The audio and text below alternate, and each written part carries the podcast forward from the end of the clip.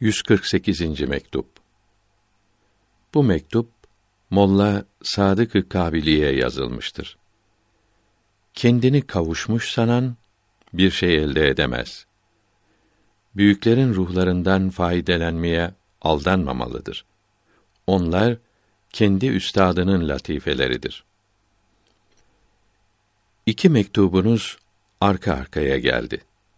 Birinci mektup kavuştuğunuzu, doyduğunuzu bildiriyordu. İkincisi susuzluğunuzu, boşluğunuzu anlatıyordu.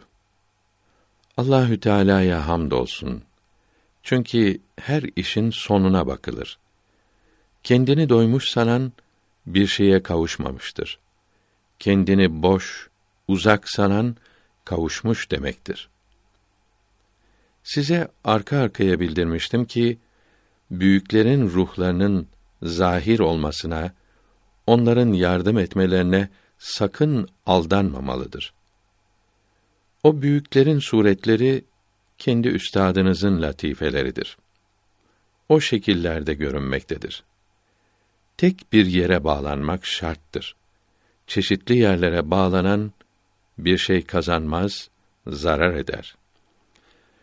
Size çok söylemiştim ki sona çabuk kavuşmak için işe, vazifeye sıkı sarılmalıdır.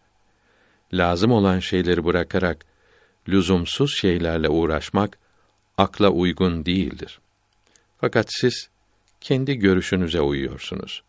Söz dinlemiyorsunuz. Siz bilirsiniz. Habercinin vazifesi ancak bildirmektir.